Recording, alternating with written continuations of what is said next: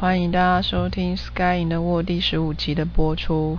今天的节目当中，我邀请到中心分身所一位博士班的学长，来为我们介绍一下他的呃学经历以及他出国去旅游的经验。呃，由于访问的时间有一点长，所以今天呢。大概就只会介绍他的学经历而已，而关于他出国旅游的那一些经验呢，我们下一集的节目当中再继续播出。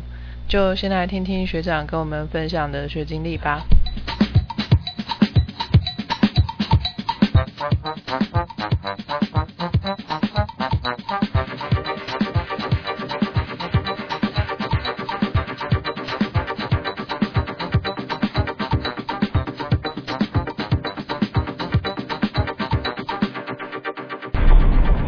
开心可以请到我们的学长，请问要怎么样称呼你呢？格练，格练学长，就格练就好啦，不用加学长，哦，叫叫名字的啦，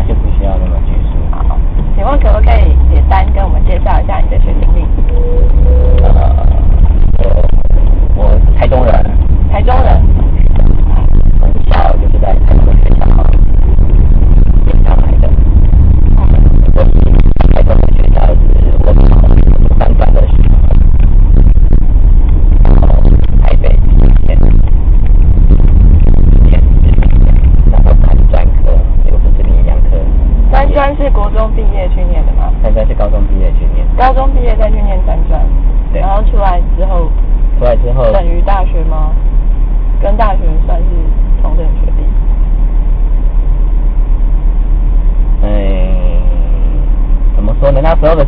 教育法是大专院校嘛，是可以说是大大学这样，可是程度上还是有差，因为属于技职体系的。哦。他那时候也没有技术学院这个这个东西，所以理论上说，你可以说是还是跟大学毕业的学历有有一定的程度的差别。所以后来嘞，三专。然后就当兵了，当兵之后就进入我的第一份工作，就是我到现在一直维持的工作，就是研究助理的工作。现在还是研究助？没有，做的点一样的。哦。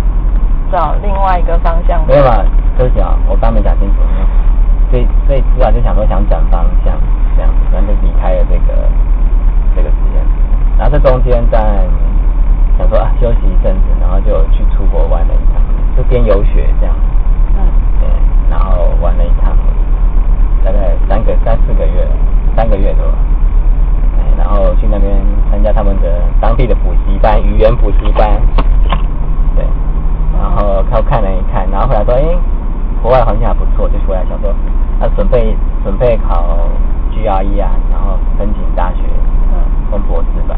嗯，结果发现 GRE 的准备没有我想象的那么简单，嗯，因为限于能力的关系。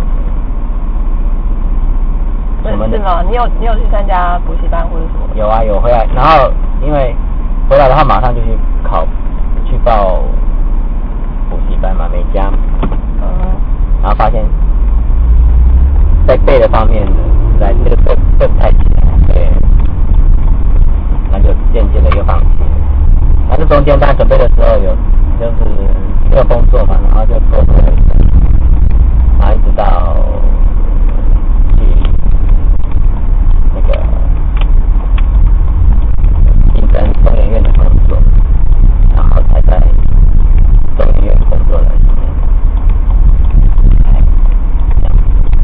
然后对，然后中医院中医院的工作就其实就是比较紧张，这样比较紧张。对啊，每个人紧张啊，这个程度的关系吧，很紧张啊，压力很大。不懂哎，为什么在中研院做实验特别紧张？啊，我程度差。中研院的程度有比中山或是其他地方？没有，但所谓程度的话，当然是跟同才去比较了，但不是跟老板去比较。所以才想要念博士班吗？也不是。那本来你说继续到那边待下去，后来是因为我的父亲生病，家里有事，所以就回到台中。对，家里有事又回到台中。嗯。回到台中来，然后又当然又回到原本的实验室。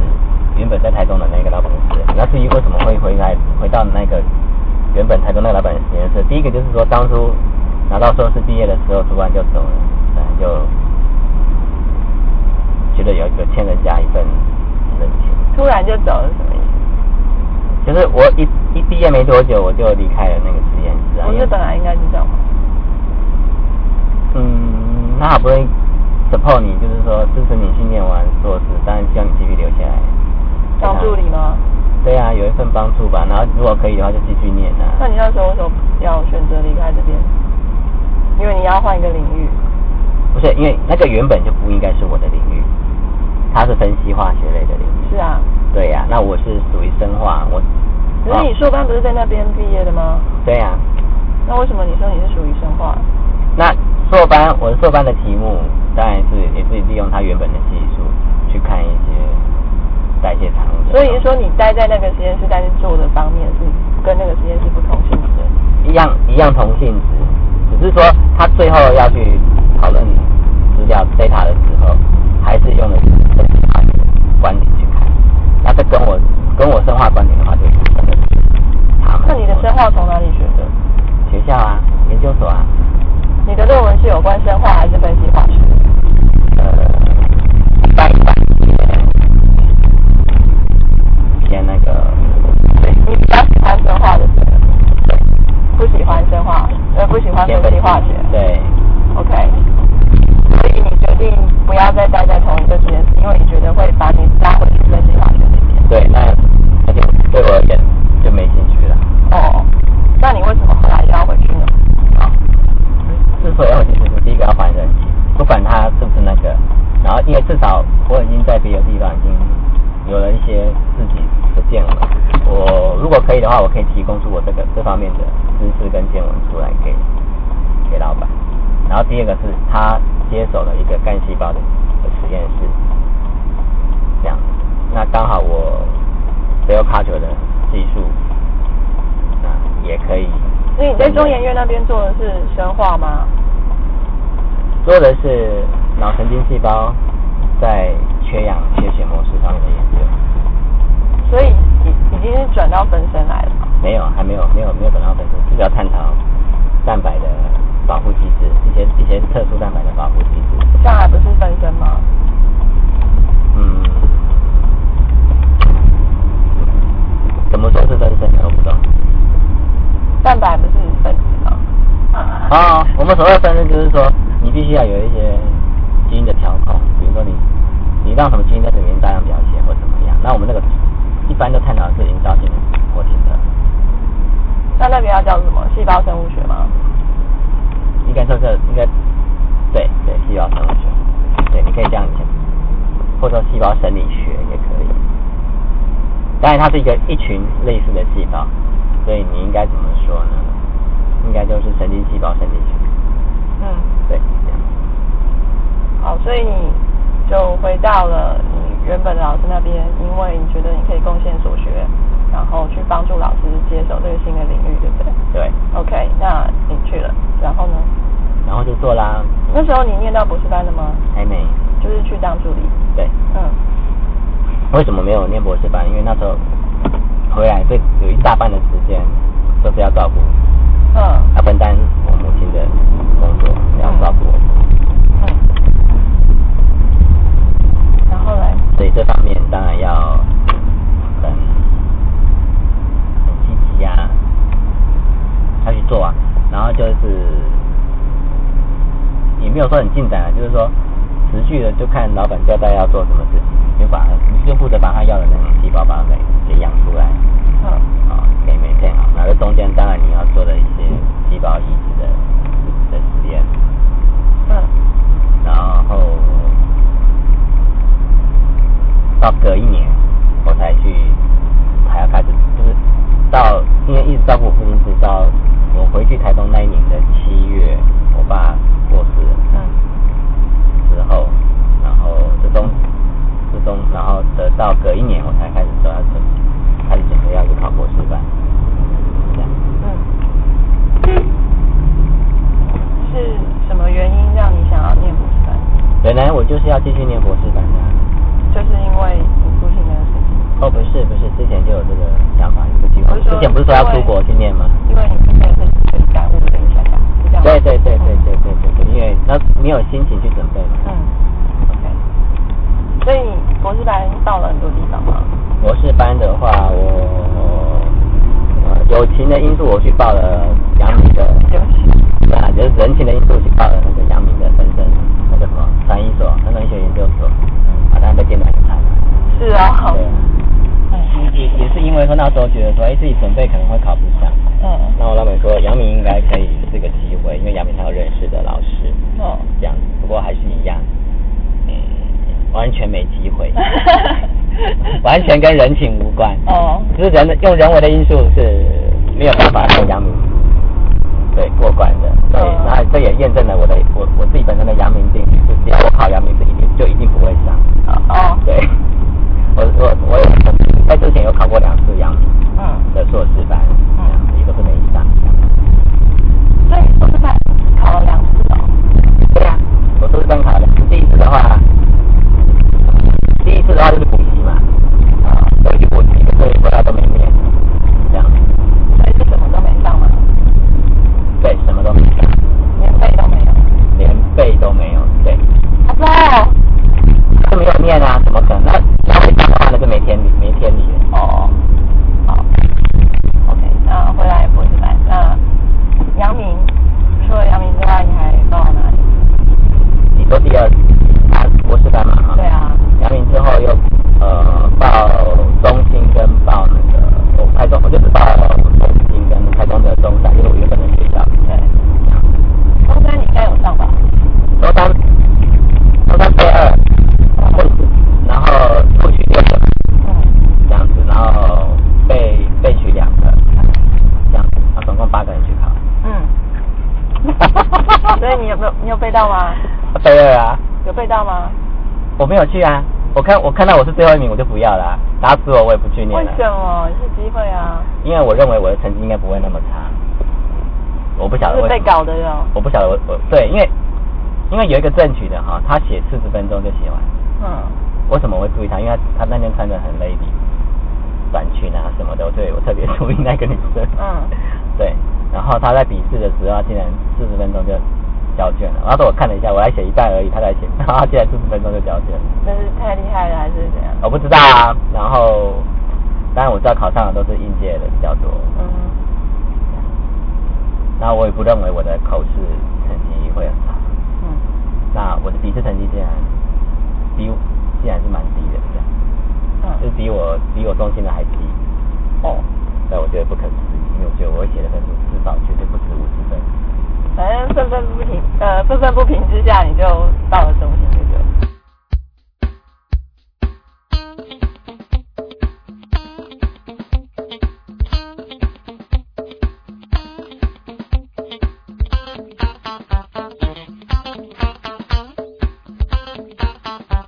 这一次的访问其实后面还有蛮长的一段，但是因为是在车上，我们一边要去做实验的路上，我在访问学长的，所以那车子的引擎的声音，还有经过路上一些坑坑洞洞的时候，杂音实在是太多了，所以后面的录音不是很清楚，所以我就把它剪掉了。那大意呢，我这边先就跟大家讲一下，大概就是学长后来就是考到了中心的博士班，那。他后来也就是也说了一下他之前当研究助理的时候一些生活，像他之前在阳明当研究助理的时候，每天的生活就只是在宿舍啊跟学校之间移动，并没有任何到其他地方去玩，比如说就是下班之后到哪里去 shopping 啊，或者是看电影之类很少。他的生活呢，就像生活在实验室里面的和尚一样。其实蛮多研究人员都是这个样子的。他们的生活虽然说无趣也是无趣，可是他们的实验就是他们生命中的挑战。其实他们也蛮乐在其中的啊，我觉得。那另外在这边还要跟大家解释一些，就是刚刚学长提到的一些呃专有名词吧，因为。我跟学长呃，反呃算有点研究领域是相同的啦，所以呃他说的话我是可以懂，但是我不知道各位听众朋友能不能了解。那刚刚他提到的分身就是分子生物学，那基本上来说，分子生物学就是研究呃生物体内的分子，它们如何去作用，然后最后会造成呃生物呃比如说生病啊，或是。呃，身体生理上的一些反应，这样子，那都是在研究非常小的分子之间的作用，所以叫做分子生物学。那生化就是生物化学，是研究生物体内的一些化学反应。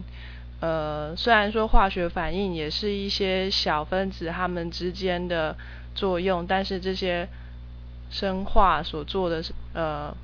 化学元素它们之间的作用，生化会比较偏化学一点，就类似可以拿到体外来做的一些实验，像酸碱中和啊，或者是电信传导之类的，这样然后生化。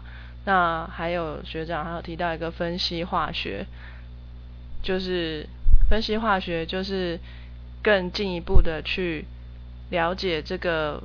化学反应之间每一步每一步之间发生了什么事情？那其中会运用到一个技术叫 HPLC。HPLC 是简写，是 High Performance Liquid Chromatography，就是高解析度意向层析。高解析度意向层析。那这个技术呢是。利用非常微小的量的这个样品，就可以分析出它里头所含的成分是什么。它的原理呢，就是利用很大的能量去把你送进去的样品，当然一定要是液态的这个样品，把它用很大的能量激发出来，然后去看它在不同波长下面所反射或者是折射出来的波长。那利用这个波长的不一样呢，就可以来鉴定出这是一种什么样的物质。